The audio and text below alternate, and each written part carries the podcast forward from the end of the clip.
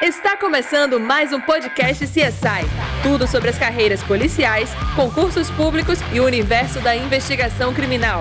Apresentação: Amanda Mello, perita criminal oficial. Os quatro tipos de peritos. Gente, é, que um perito precisa passar por concurso público, todo mundo conhece, né? Inclusive, eu sou perita concursada. Mas não necessariamente para você atuar como perito, você tem que passar anos da sua vida estudando e se esforçando para passar naquela prova, naquele concurso. A gente tem outros três, três tipos de peritos que não requerem concurso público, porque eles têm uma atuação privada. Na verdade, um deles é uma atuação mista. É uma pessoa que não é servidora pública, mas que está servidora pública ao momento dos exames periciais. Estou embananando a cabeça de vocês? Então vamos por parte. Vamos começar pelo que vocês já conhecem, que é mais fácil entender, né? Do perito concursado. Gente, o perito concursado, ele tem um nome especial. É chamado de perito oficial. Quem me acompanha nas minhas redes sociais, vê lá na minha bio a descrição: perita oficial criminal. Esse oficial significa dizer que eu sou concursada, que eu represento o Estado no exercício do meu dever à luz da investigação forense.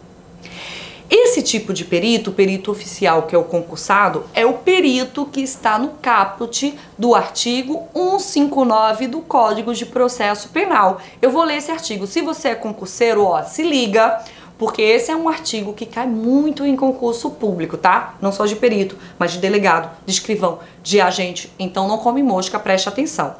Vamos ler o que, é que fala o caput do artigo 159. Seguinte: o exame de corpo de delito e outras perícias serão realizados por perito oficial portador de diploma de curso superior. Gente, esse perito aqui é o concursado, que obrigatoriamente terá que ter se submetido a um certame específico desse ponto.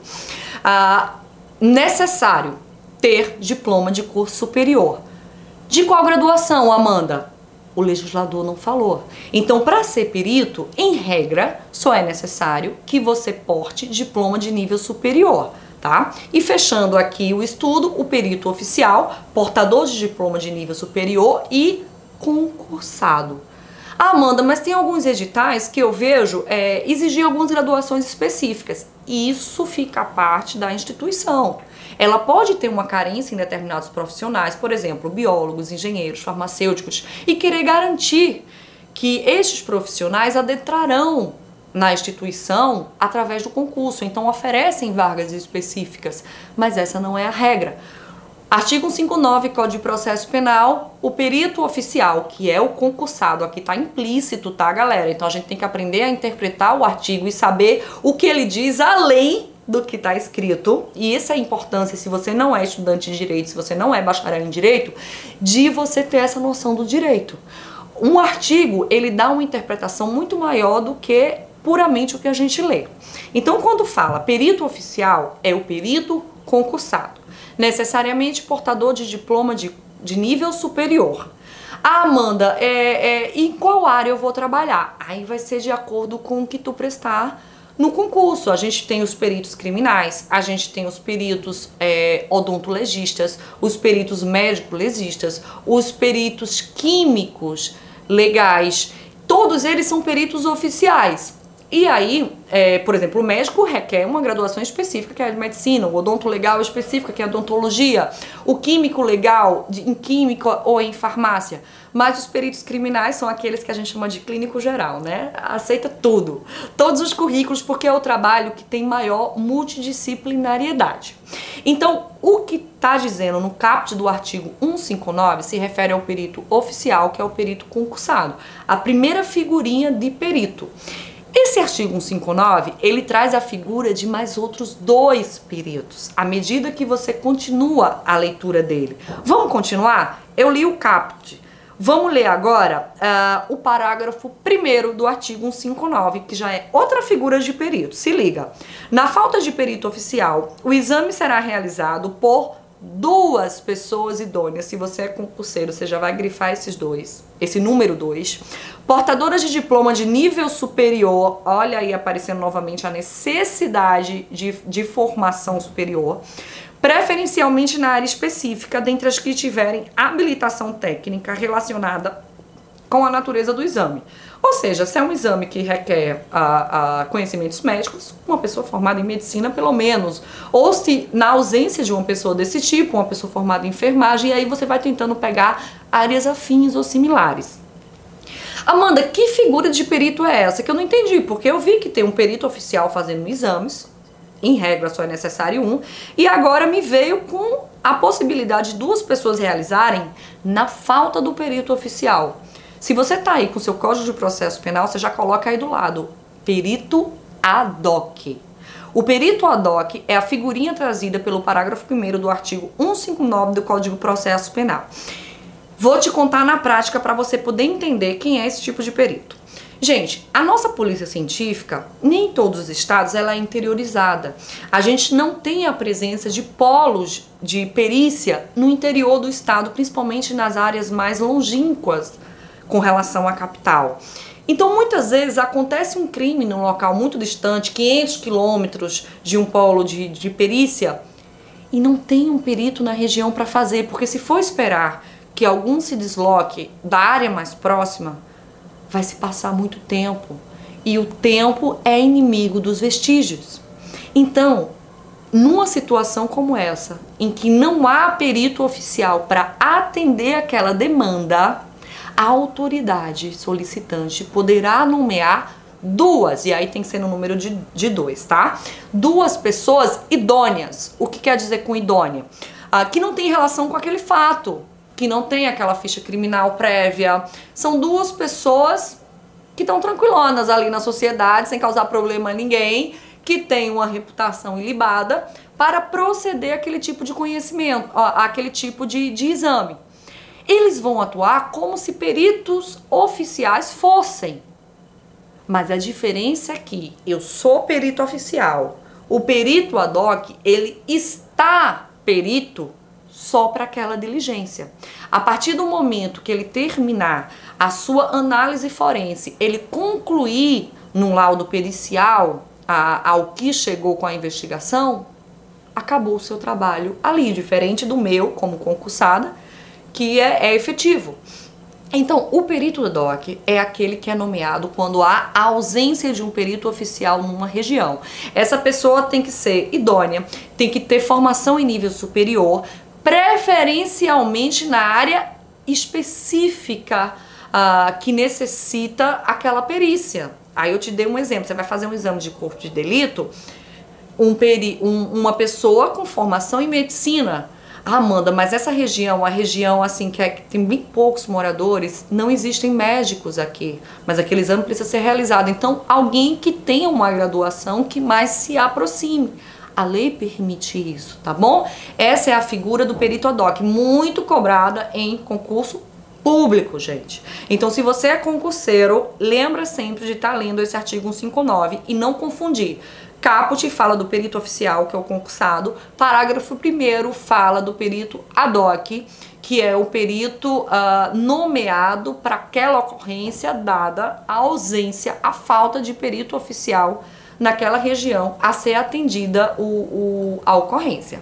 Tá bom? Esse perito, ele tem que prestar uh, juramento de falar a verdade, ele tem que ser compromissado com a verdade, coisa que o perito oficial já está implícito no seu cargo, ele já tem essa fé pública, certo? E aí eu te falei que esse, esse artigo 159 trazia também um outro tipo de perito, são três peritos aqui. A gente viu o oficial, a gente viu o ad hoc e agora a gente vai saber o terceiro perito que o artigo 159 traz, que é o assistente técnico. Ele aparece no parágrafo terceiro, no parágrafo quarto desse artigo. Deixa eu ler o parágrafo terceiro para vocês verem. Serão facultados ao Ministério Público, ao assistente de acusação, ao ofendido, ao querelante e ao acusado a formulação de quesitos e, e aí é onde interessa a gente, indicação de assistente técnico. Ah, Amanda, não entendi nada, porque não explicou o que é assistente técnico. É aí onde vem tua interpretação, além do que está escrito aqui. Vamos para o parágrafo 4, porque já pode esclarecer um pouquinho mais.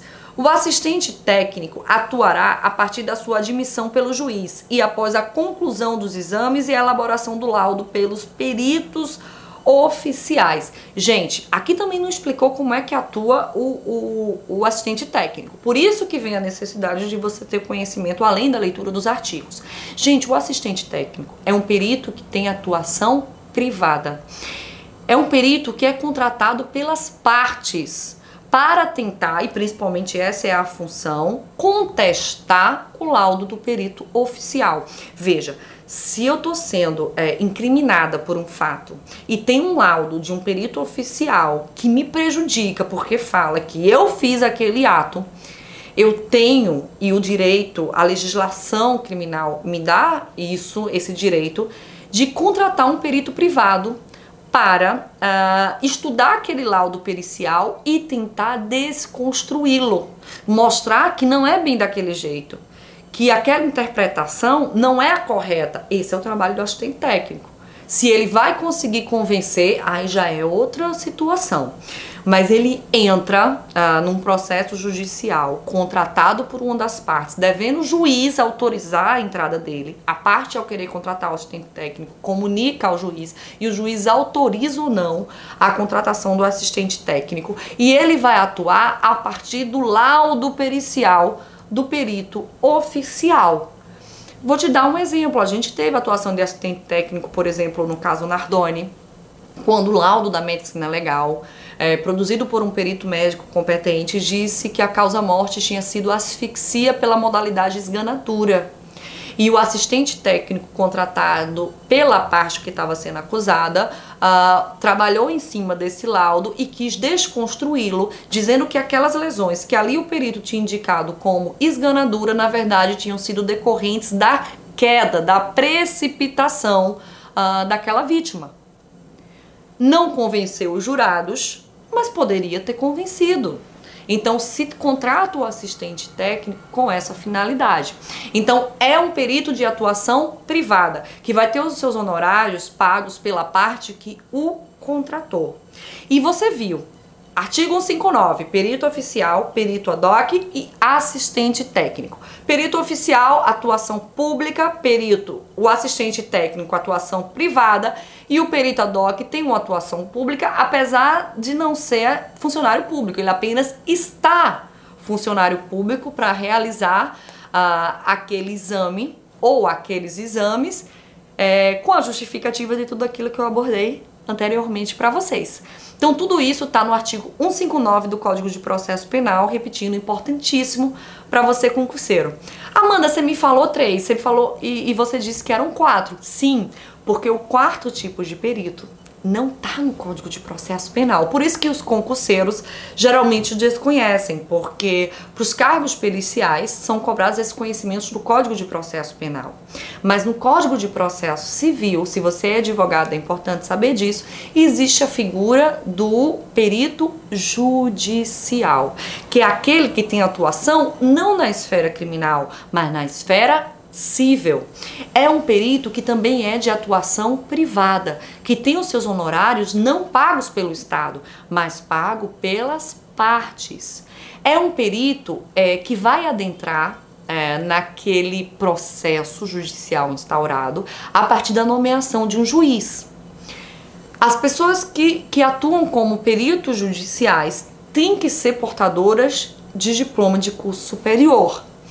E essas pessoas vão se inscrever no tribunal uh, a que querem atuar. Por exemplo, aqui na Paraíba, eu poderia me inscrever no Tribunal de Justiça da Paraíba, eu também posso me inscrever no Tribunal de Justiça de Pernambuco.